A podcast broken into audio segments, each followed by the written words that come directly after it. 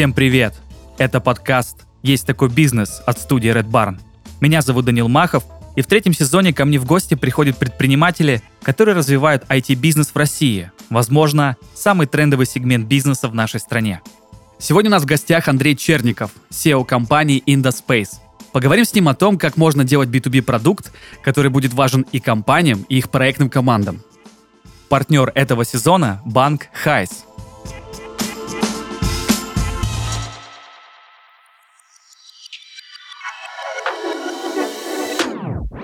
Андрей, здравствуйте. Добрый день. Мы обычно подкаст начинаем а, с небольшого контекста для наших слушателей, и я думаю, что этот эпизод не станет исключением. А, давайте немного расскажем, что такое Indospace, что это за компания, чем она вообще занимается, и такой немножко философский вопрос, в чем и смысл вообще? Компания Indospace изначально создана как сервис управления рабочими местами, переговорными комнатами, локерами, парковочными местами для компаний, которые переходят на гибридный формат работы.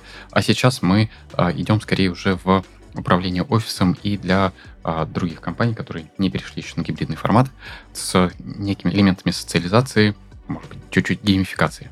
Ага, вопросов сразу очень много. Первый, который возник, а что значит, что компании переходят на гибрид? Потому что вот э, была известная история с 2020 года и пандемии, что все перешли на удаленку.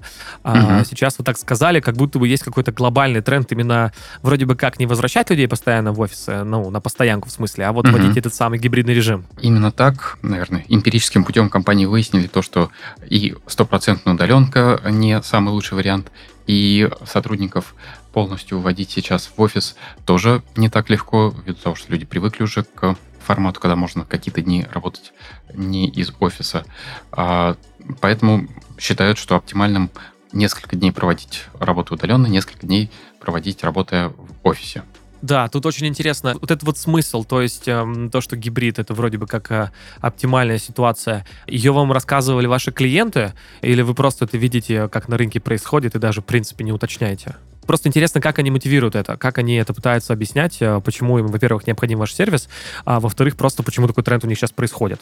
Наверное, основной вопрос, почему все-таки удобен именно гибридный формат работы, и э, тут, опять же, много да, информации от заказчиков, которые говорят, что тяжело уже нанять человека чисто на работу в офисе с одной чаши весов, с другой чаши весов все-таки то, что некоторые руководители хотят наблюдать, как человек работает, наблюдать в том числе, как человек коммуницирует в офисе со своими коллегами, там, встречаться офлайн, э, смотреть какие-то микрореакции на э, какие-то выступления. То есть в этом тоже есть смысл. Некоторые компании внедряют регламенты, когда не стоит выключать видеосвязь, даже если ты не спикер. В некоторых компаниях вообще не принято включать видеосвязь в зумах.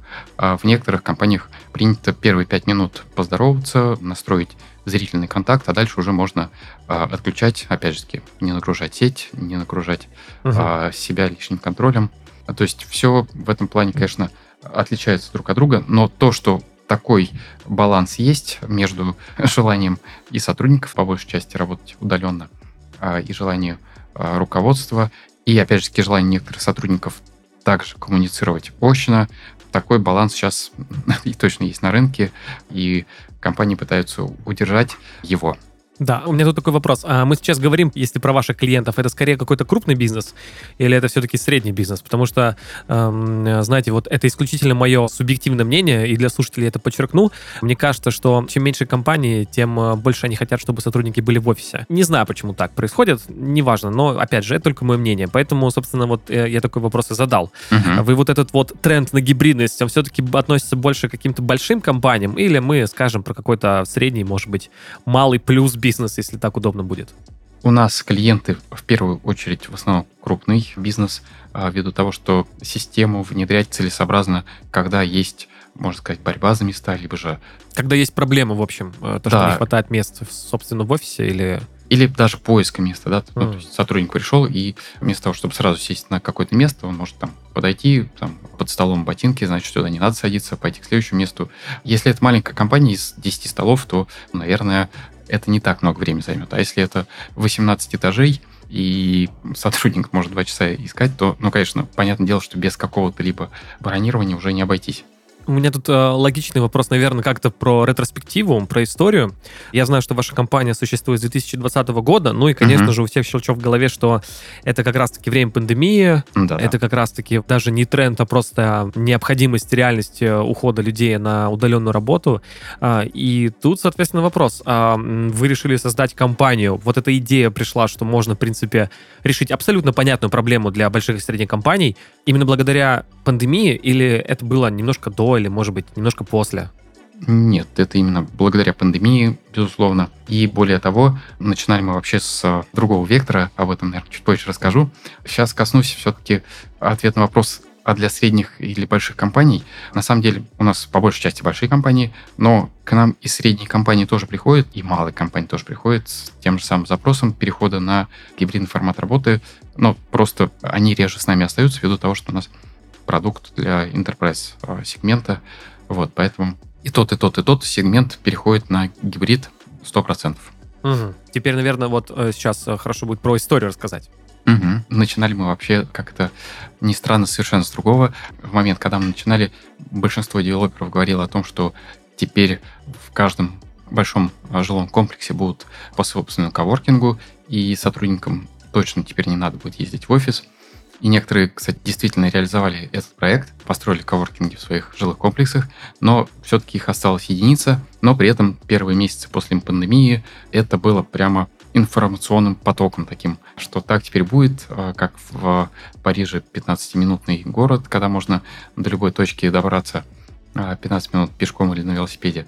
Вот. Понимая эту тенденцию, мы решили предлагать сотрудникам возможность забронировать коворкинг себе в любой точке Москвы, России и делать это, собственно говоря, с приложения. То есть мы были таким агрегатором коворкингов. Uh-huh. А, идея это не нова, то есть на Западе такие агрегаторы уже много-много лет существуют, причем по разным моделям, но при этом у нас эта модель не пошла в России, а, потому что у большинства компаний, работодателей офисы все равно сохранились, и сотрудник, выбирая, в каком же месте ему поработать, может посмотреть действительно на коворкинге, потому что некоторые компании предлагали своим сотрудникам такую опцию. Вот теперь вы можете работать в любом коворкинге Москвы. Вот приложение, uh-huh. вот бронируйте и вперед. И они смотрят на карту и понимают то, что все коворкинги находятся плюс-минус в центре, и, ну, на всякий случай, тогда три года назад. И, и при этом ехать э, в центр и не поехать в свой собственный офис странно, потому что ну, в собственном офисе, понятно, есть свой стул, стол, чашка, э, какие-то вещи, друзья, знакомые, а у кого-нибудь еще и теннисный стол – с массажным столом. Вот. Поэтому просто люди выбирали ехать все в офис, и это направление у нас не получило большого развития. Вот. Поэтому мы трансформировали его а, в бронирование мест а, в собственных офисах. С этого, собственно говоря, начался наш актуальный виток бизнеса. Сначала бронирование мест, потом бронирование переговорок, потом бронирование парковочных мест, локеров так мы потихонечку расширялись. Ага. Андрей, слушай, а тут вот такой вопрос. Понятно, что вы просто отреагировали на рынок и на клиентов и поняли, что эта идея быть агрегатором для коворкингов это не очень масштабируемая история. И все-таки я немножко тут не услышал ответа. Тебе кажется, почему так происходит? Просто потому, что рынок не сформирован? Или просто потому, что в этом сейчас нет такой особой необходимости? Или потому что у клиентов, у большинства, в принципе, есть и, собственно, и собственные офисы, и свои коворкинги, какие-то партнерские программы, и поэтому стоило идти в ту сторону? Я думаю, что в первую очередь ввиду того, что, а, мало коворкингов в спальных районах, угу. и, б, да, у большинства компаний, работодателей до сих пор есть свои офисы, у многих они законтрактованы на 5, на 7 лет вперед, и они будут еще долгое время стоять, причем многие из них стоят полупустые, потому что и отказаться от них нельзя, и сотрудников туда столько... Не пригонишь. Да, да, именно так. Слушай, а тебе как кажется, что если все-таки в России там в течение ближайших 10 лет будет начинаться вот эта фича с коворкингами внутри жилых комплексов, то все-таки, может быть, стоит этот продукт еще раз переориентировать обратно? Или тебе кажется, что именно вот та стратегия, которую вы используете сейчас, то позиционирование продукта, оно, в принципе, даже там в долгосрочной перспективе будет работать? На самом деле, очень интересный вопрос ввиду того, что мы планируем вернуть этот функционал, потому что э, в любом случае коворкинги потихонечку начинают расходиться из центра Москвы в более спальные районы. Это первый фактор. Во-вторых, а, рано или поздно компании начнут сокращать офисы, у них появится такая возможность а, с своими арендодателями. Это второй фактор. А третий фактор — это развитие искусственного интеллекта и mm. вообще такое вот видение мое, например, то, что через пять лет мало кто из нас будет самостоятельно планировать свой день, а куда поехать сегодня поработать.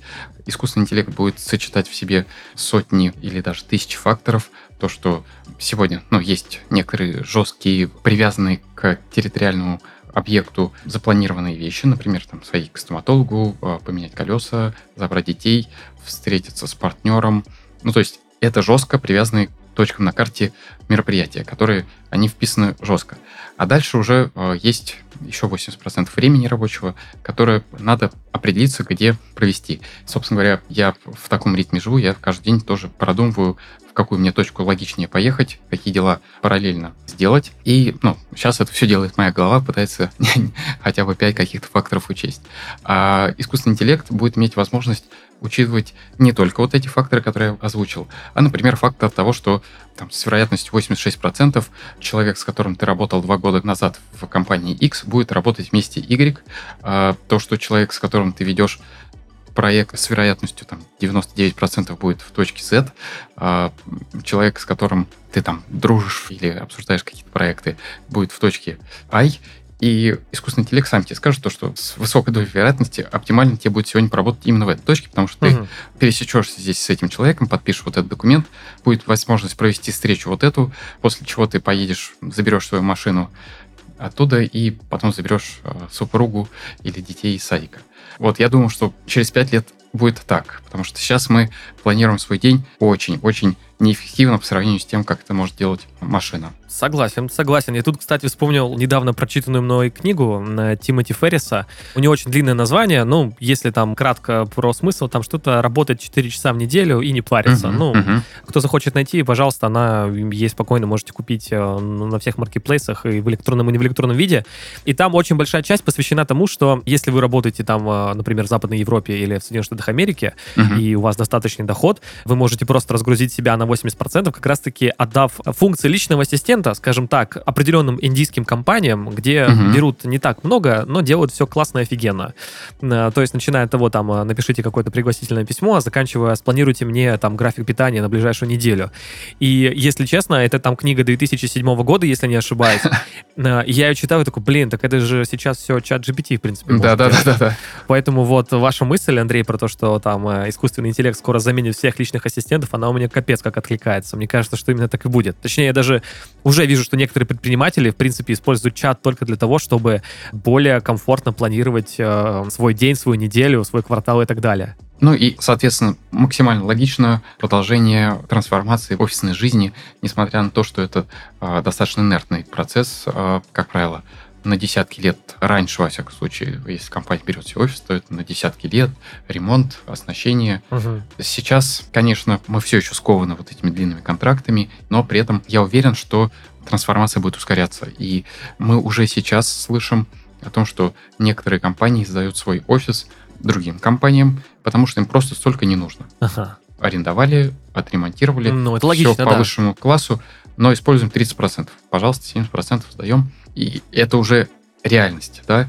И сейчас это все еще такие достаточно долгосрочные контракты, да, когда вот мы 70% офиса, вот, пожалуйста, отдаем на 11 месяцев. Я уверен, что э, в будущем, ввиду того, что эффективность таких длительных контрактов, она тоже ограничена, будет еще короче эти кусочки, да, то есть будет уже там, я 5 мест даю вот этой компании на месяц, 6 а месяцев вот этой компании на 2 месяца, угу. а потом перейдет вообще к тому, о чем я говорил, то, что сотрудник, а, ему посоветует искусственный интеллект поработать в офисе компании XXX, он едет в офис этой компании, соответственно, забронировав себе место, и уже происходит взаимный биллинг. Компании просто обмениваются либо часами, либо физическими деньгами за то, что сотрудник сегодня поработал в офисе одной компании, а сотрудник этой самой компании поработал в офисе другой компании и так далее. То есть люди будут работать вообще в любой точке. Блин, это, конечно, офигенные точки роста. И мне кажется, что подобная интеграция с искусственным интеллектом, вот, э, она просто решит очень много проблем со временем. Угу. Ну, я имею в виду исключительно про бизнес-процессы. У меня, конечно, есть вопросы, что там будет с персональными данными, раз компании должны будут обмениваться, но ладно, это не тема нашего сегодняшнего разговора. Угу. Андрей, знаете, угу. что хотел спросить? Вот этот момент 2020 года, когда пандемия, и когда, ну вот просто все почувствовали спрос на удаленку, и понятно, что у бизнеса начались проблемки какие-то определенные, uh-huh, не uh-huh. знаю какие. И э, я уверен, что не только вы, но и очень много других предпринимателей почувствовали, что здесь можно сделать продукт. А вопрос такой, как вы смогли, какими ресурсами этот продукт как можно быстрее запустить и найти клиентов? Что вы делали? Касательно создания продукта, ну, первое это понять, собственно говоря, в какую сторону двигаться. И несмотря на то, что мы были очень близки к недвижимости офисной, в своем понимании того, что там может потребоваться, а все равно мы не с первого раза пришли туда, куда нужно. Ну и второй вопрос – это уже как реализовывать и как продавать. Тоже два больших вопроса. В этом плане нашей команде повезло то, что наша команда уже к тому моменту была по большей части сформирована. Ну, точнее, у нас было три человека, которые э, Ого. уже взаимодействовали, уже пробовали друг друга в деле. Ну и, собственно говоря, нам, когда пришла эта идея, осталось только договориться о базовых вещах. И совершилось это минут, наверное, за 25. Неплохо. Это интересная стратегическая сессия. За 25 минут запилить продукт. Просто созвонились, договорились, и пошли делать. Вот, сделали одну версию. Ну, вообще, сначала агрегатор коворкингов для B2C, потом агрегатор коворкингов для B2B, а потом уже система управления офисом для крупного enterprise. Вот. Что с точки зрения команды, у нас изначально был в команде человек, который категорически талантлив в создании продукта, наш директор по продукту, человек, который категорически талантлив в разработке и управлении командами разработки, собственно говоря, наш технический директор. Ага. А, ну и я, собственно говоря, который думал, как это монетизировать и уладить юридические, финансовые вопросы. Ага. А вы разработку отдали на аутсорс, как я понял, или все-таки делали все внутри? Мы делали все внутри, всегда. Офигеть. А, потому что, опять же, у нас CTO очень талантливый, и у него сразу же были свои команды. Это даже не команда, а команды. Ну, то есть он за много-много лет, у него много людей, с которыми он работал как тимлид и он мог привлекать те или иные ресурсы достаточно гибко, когда нам ага. требовалось. Да, но у меня вот. просто вопрос возник, потому что э, так рассказали, как будто было три человека, и я сразу же mm-hmm. представил, так, э, один человек занимается продажами, очень условно, э, второй человек думает о позиционировании, третий человек сам руками и пишет код, и бэк, и фронт, и при этом UX, и при этом отрисовывает дизайн, и я подумал, что, ну, как-то это невозможно звучит, но если у технического директора были свои команды и какие-то люди, которые могли помочь на каких-то проектах началах, то тогда все становится понятным. И за сколько у вас получилось с вот той самой стратегической сессии на 25 минут э, до, скажем так, какого-то MVP первого, сколько у вас прошло времени? Это было пару месяцев, месяц, больше? Я думаю, что в районе пару месяцев. Опять же если брать э, вопрос агрегатора коворкингов, то там было много не только технической части, но и организационной части. Если же брать техническую часть, то на этой самой 25-минутной сессии нам казалось то, что действительно будет не очень много доработок, ну вот как виделось с uh-huh. первого приближения, потому что этот самый CTO э, делал софт для моей сети коворкингов, э, это было еще 10 лет назад. А потом делал софт, который был чем-то похож для одного стартапа, который как раз умер во время пандемии от Sleep. И, как мы видели, мы трансформируем как-то этот софт в уже текущий продукт. Оказалось все, конечно, не так. Оказалось то, что это не то, что десятки тысяч трудочасов, это, может быть, и сотни тысяч трудочасов талантливых людей нужно, чтобы создать хороший продукт. Но вот изначально виделось именно так, и мы с горящими глазами, как водится, пошли это делать. Ну и сделали, получили MVP, получили обратную связь, получили продажи, потом пьет и опять продажи Угу. Это, конечно, звучит очень круто, а, потому что запустить сервис практически за два месяца, осознав проблему не такими большими ресурсами, как я понимаю, все это было сделано, и сразу же в продаже. Но, кстати, про них у меня тоже есть такой вопросик. А, как вы получили вообще первых клиентов? Потому что мне очень интересно, как проходили переговоры. Я понимаю, что вы не сможете там э, как-то вот э, в тончайших деталях uh-huh, рассказать, uh-huh. но понятно, с одной стороны, что вроде бы у компании была проблема, она, очевидно, была для всех, скорее uh-huh. всего, ну, то есть, э, очевидно, был рынок. А с другой стороны, к этой компании приходите вы, и вроде бы как у вас продукт вот только-только вышел, нету какой-то базы. Как вы объясняли клиенту, что это будет полезно? Давали вы тестовый период, может быть, бесплатный, или на каких началах вы, собственно, клиентов приводили к себе, чтобы они вот, собственно, у вас и оставались? Если брать какие-то активные действия наши, да, то в первую очередь это основанные на инфоповодах. То есть мы видели новость на весь интернет, то, что такая компания переходит на гибридный формат работы, либо же uh-huh. на удаленный, либо же другое какое-то действие, инфоповод. Смотрели, кто отвечает за такой сдвиг в компании, пытались с ним связаться с запрещенной социальной сети, писали, получали ответ, да, то, что да, мы переходим на гибридный формат. Мы говорим, вот у нас есть такой интересный сервис, давайте пообщаемся. Общались, получали какую-то обратную связь и по процессам, и по продукту. Ну и, естественно, наш продукт закрывал часть проблем, часть болей, поэтому контрактовались, ну или во всяком случае давали положительную обратную связь о том, что да, это будет полезно, развивайтесь, мы к вам придем. Угу. А вы помните, кто был первый клиент вообще? Кто согласился? Это Skyeng, 12 историй, Лига ставок, Магнит и Азбука вкуса. Офигеть. Это очень крупные клиенты. Ну, то есть не маленький бизнес абсолютно. Да, да, Конечно, да, супер технологичный, супер продвинутый, но все равно. Хочу пояснить, почему я так удивляюсь, потому что как будто бы кажется, что продавать такие продукты это очень сложно. Это должны быть долгие переговоры. Андрей, вы сейчас описали, что просто, ну, вот э, пришла новость, э, что компания хочет переходить на удаленку. Мы написали в Инстаграме запрещенной территории России. Ну, в принципе, поговорили с ними, и они пошли с нами, э, собственно, дальше контрактоваться и работать вместе. И тут оказывается, что Skyeng. Это просто настолько разрыв шаблона. Вы сами просто не удивлялись вот в этот момент, что, блин, как-то все слишком просто получается? Я не могу сказать, что это просто. это не было просто тогда. Это не просто сейчас. Ну, хотя бы если брать цикл сделки средний 6 месяцев. Mm. Иногда продажа полтора года может длиться. То есть у нас была и такая. А, причем компания сравнивала все решения на рынке очень подробно. Были фокус-группы, количество критериев. Я даже себе такое не мог представить, что может быть по нашим системам. Вот, поэтому это полноценные B2B продажи. И в основном, да, мы работаем с крупными и очень крупными компаниями. До сих пор в основном с огромными банками. Для нас это прямо норма жизни. Вот. И почему-то не сильно это удивляло, это сильно радовало, мотивировало, вот, но не удивляло, то есть это как бы считалось практически нормой для нас. У нас до этого было тоже очень смешной случай, как в пандемию мы законтрактовались с Яндекс Такси, но тоже буквально парой сообщений в Фейсбуке но тогда, собственно говоря, это был совсем коротенький стартап, коротенькая история.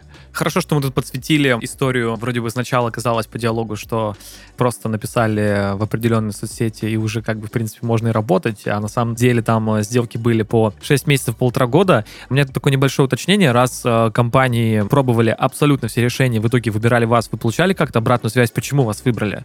Что было ключевым решением? Какие аспекты? Там табличка из 150 пунктов, у каждого пункта есть О боже, тогда там система. супер, наверное, какой-то анализ был. Да, то есть э, там, насколько это критично э, в баллах, э, насколько абсолютный результат, она перемножалась, и потом все это суммировалось, после чего ну, было очевидно, кто побеждает. Да, все с математической точностью, короче, да, не подкопаешься, да. никаких субъективных мнений. Да.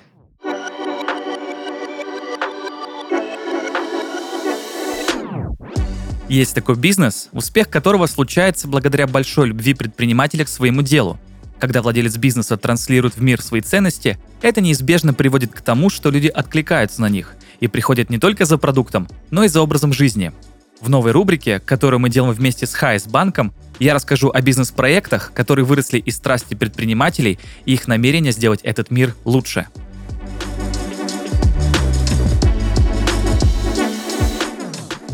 Анна-Мария Файола еще в школьные годы увлеклась изготовлением мыла. Это хобби постепенно переросло в бизнес, и уже в 2011 году Анна-Мария заработала около 3 миллионов, а покупателям было доступно почти 2500 наименований.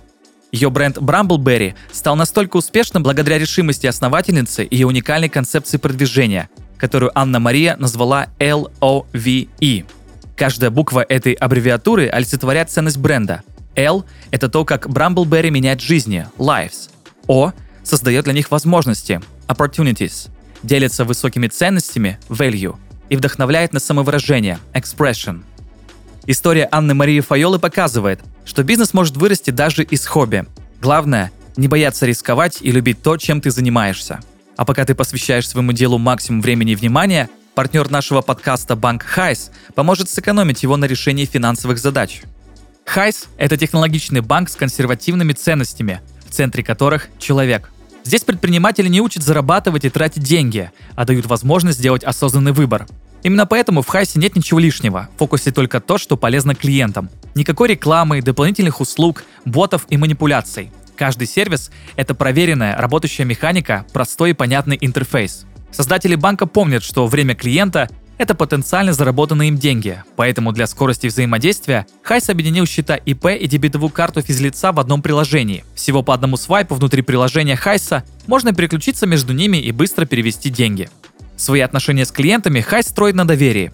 Банк избавляет предпринимателей от бюрократических проволочек, оперативно предупреждает о блокировках и всегда честен и прозрачен в вопросах комиссий, тарифов и документов. Сохраняя консервативные ценности, Хайс остается современным и технологичным. Все рабочие процессы оцифрованы, автоматизированы и собраны в одно приложение с простым интерфейсом и единой поддержкой. В Хайсе верят, что созидание важно не меньше, чем цифры на счету. Здесь нацелены на качественный сервис и долгосрочное сотрудничество с предпринимателями, которые притворяют в жизнь свои идеи и хотят сделать мир лучше.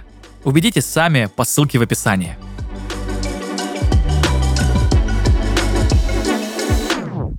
Я тут хочу еще поговорить по поводу смысла вашего продукта. Угу. Я почитал ваш сайт, кстати, он очень крутой, мне он очень понравился. Спасибо. И вы говорите в ролике, если не ошибаюсь, о том, что вы помогаете сохранить не только эффективность, но и мотивацию сотрудников. И тут у меня, как у человека-гуманитария, угу. но все-таки человеком, который общается там с айтишниками и с предпринимателями, возник вопрос, как вы посчитали то, что увеличивает мотивацию? Это что за метрики?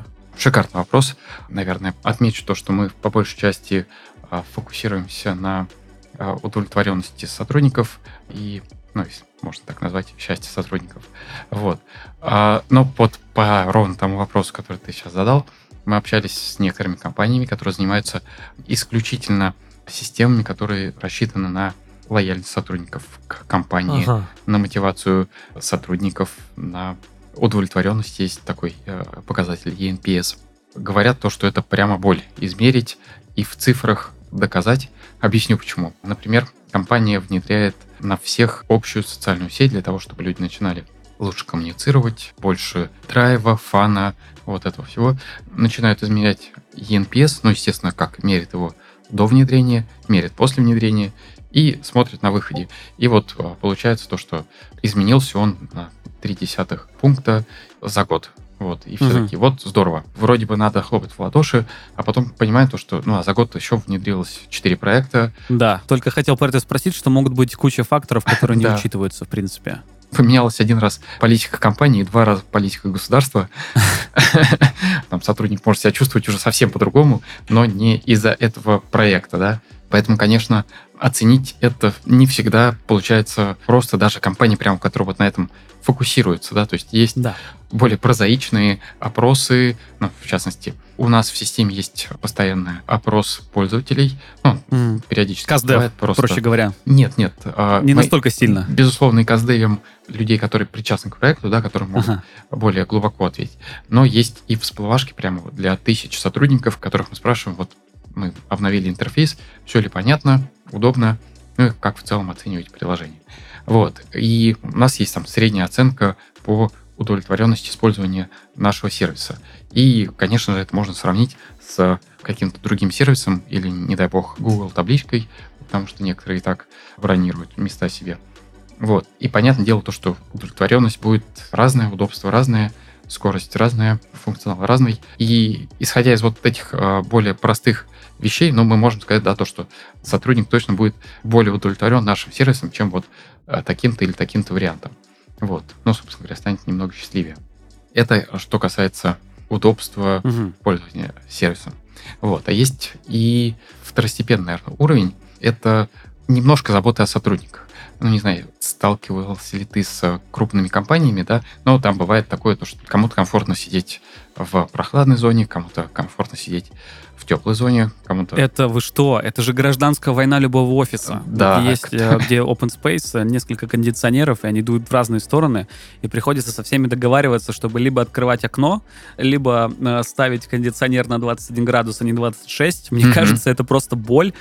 Ну, наверное, практически любого офиса, где много сотрудников. Это то же самое, что и ехать в автобусе или в маршрутке и м, постоянно решать, жарко вам или холодно. Бабушка, например. Э, Есть и другие критерии, то есть э, кто-то любит там, где можно погромче поразговаривать, кто-то любит, наоборот, потише, там, где не стоит шуметь.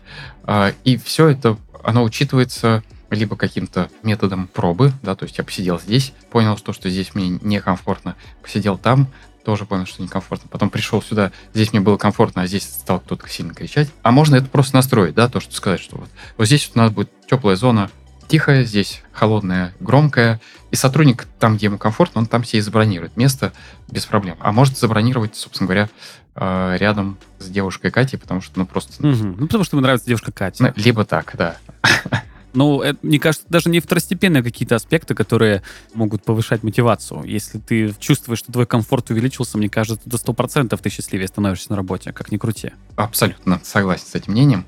Вот. Плюс есть некоторые функции, которые в проработке, рандом кофе, например. Ну, так или иначе меняется жизнь в гибридном формате работы, становится меньше случайных встреч. И вот планируем сделать этот инструмент, но он единственное, что тоже у нас откладывается ввиду более горячих запросов от заказчиков. У руководителя продукта есть план разработки, уже, мне кажется, года на три вперед, а какие функции Ого. а, в первую очередь надо реализовывать, какие чуть попозже. Андрей, не чувствуете, что Indospace идет в сторону, я бы так не хотел называть слово экосистема, конечно, давайте назовем это просто каким-то кроссплатформенным приложением для офисной работы, потому что вроде бы как подсветили, что это может быть и бронь рабочих мест, в самом начале мне сказали, что это еще и про парковочные места, тоже, кстати, супер головная боль, наверное, у всех людей, которые водят машину. Это может быть и выбор подходящего места или подходящего офиса, потом мы еще вклинили сюда интеграцию с искусственным интеллектом, чтобы просчитать, в каком месте ты можешь быть. Тут, кажется, даже не на три года разработки. Андрей, поэтому тут такой вопрос. Вы сами как чувствуете? Вот Indospace, он просто будет, э, скажем так, щупальца во все стороны у него будут расти? Я, наверное, с э, искусственного интеллекта начну. Ну, с- конечно, А, самого э, интересного. э, Да, я думаю, что это, да, действительно не три года, это чуть побольше. Вот, то есть к этому должны все созреть, и должен начаться какой-то обмен информацией, собственно говоря, на основе которого интеллект и будет рассчитывать эти самые маршруты. Вот. А если же брать развитие нашего продукта, то действительно есть прям масса направлений, куда развиваться, и мы периодически встречаемся и в такие более серьезные страцессии проводим именно для того, чтобы понять, куда перспективно развиваться. Потому что Мгм.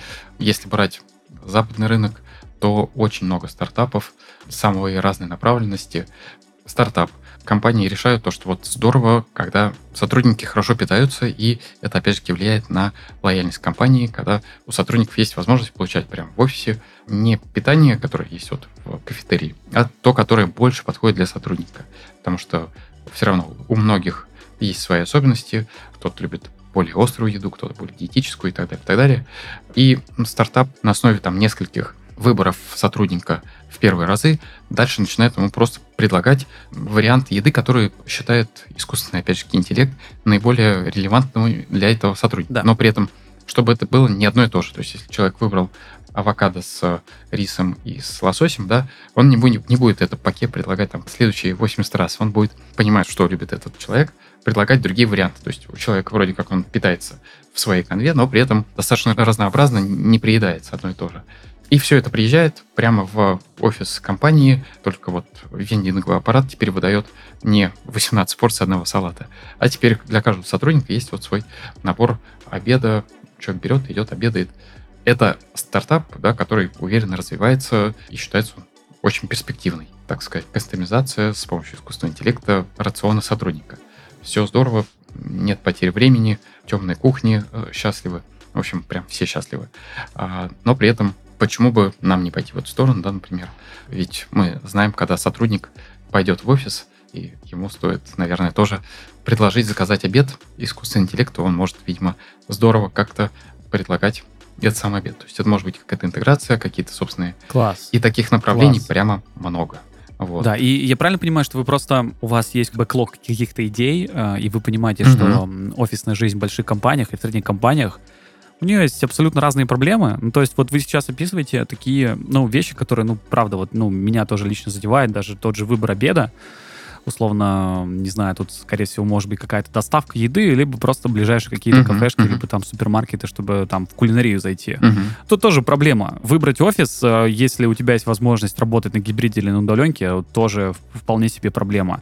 То есть э, вы так и щупаете, то есть вы, ну, условно говоря, раскладываете офисную жизнь на какие-то небольшие элементы, ну, я уверен, что вы их по-разному подсвечиваете, наверное, где-то есть аналитика, наверное, где-то есть каздев, наверное, где-то клиенты, может быть, что-то подсказывают, Мгм, ну, или мгм. просто какие-то идеи возникают. И вы думаете о том, чтобы вот Indospace эм, заходил вот во все эти сферы и расширялся, и становился таким большим приложением, большим сервисом для того, чтобы офисная жизнь была проще и лучше. Да, да, да, именно так, офисная жизнь.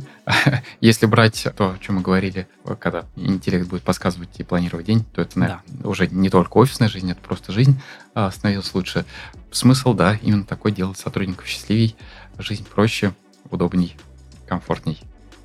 Я тут только желаю счастья, здоровья и развития приложению, потому что мне кажется, что он действительно очень много проблем закрывает. И я хотел еще поговорить про одну часть, которую вы постоянно подсвечиваете и на сайте, и в промо-роликах.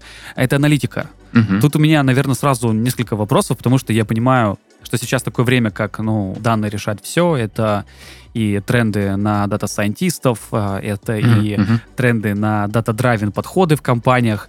А вот этот аналитический подход, то есть с самого начала давать э, клиенту не только доступ к сервису, но и возможность все следить, э, следить за основными цифрами и метриками.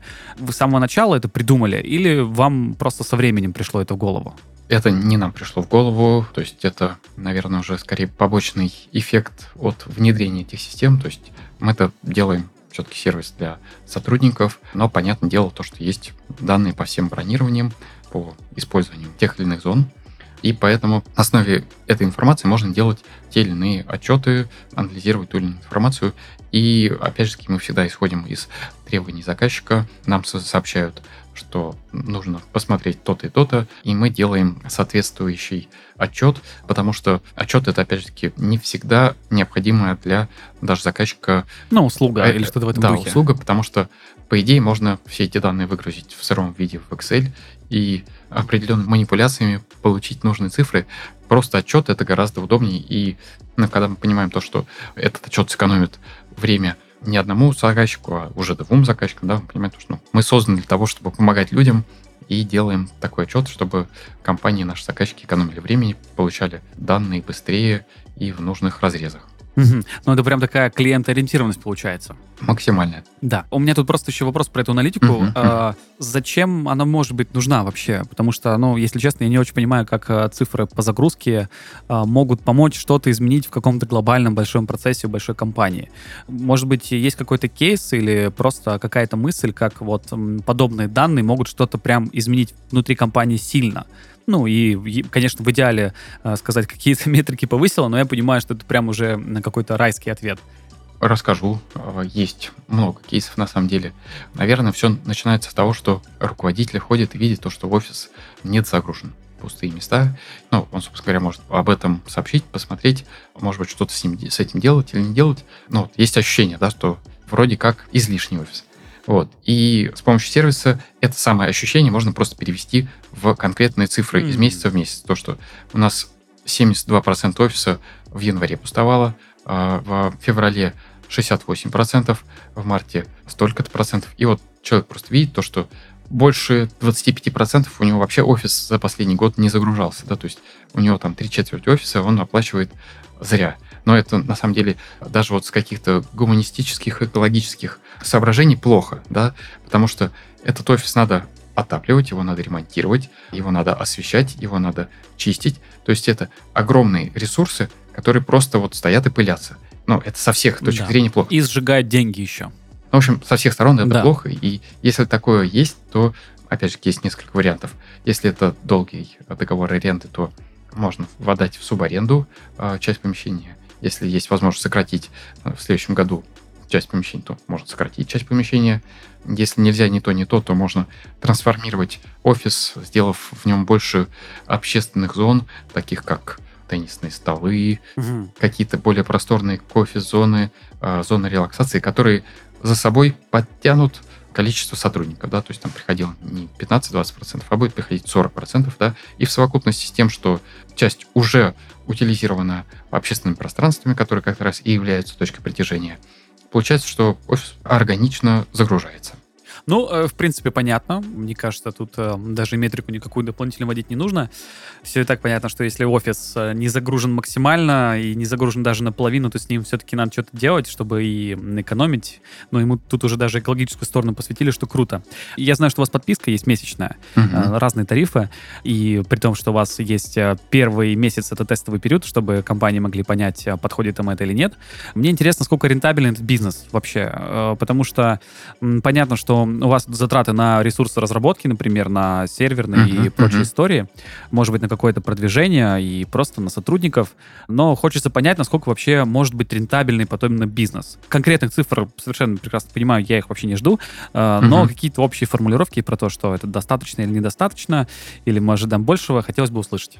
Если брать юнит-экономику, да, то юнит-экономика сводится очень хорошо, то есть там как э, LTV коэффициент 7 и 1, чтобы ты понимал. Хорошо. Если брать то, что есть достаточно солидные затраты на разработку, то полноценный э, штат разработчиков, он должен покрываться достаточно широким количеством клиентов. По нашим расчетам, около 200 клиентов должно быть. Тогда уже все-все-все ресурсы в компании будут, ну, условно говоря, полностью обеспечены. То есть каждое направление будет э, обеспечено. Маркетологи, продавцы, разработчики, какой-то менеджмент. Вот мы пока к этому только идем. К заветной цифре эм, 200 клиентов. Просто супер. На этой классной ноте я э, предлагаю заканчивать наш подкаст на успехе клиентов. На чем же еще заканчивать? Спасибо большое, что пришел к нам. Это был очень интересный разговор. Спасибо, что пригласили.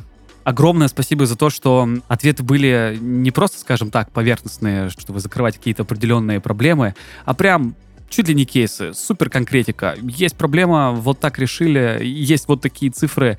Это очень ценно, и я понимаю, что не все готовы к таким делиться, но вы поделились, и за это просто гигантское спасибо. Спасибо большое за такой полезный подкаст.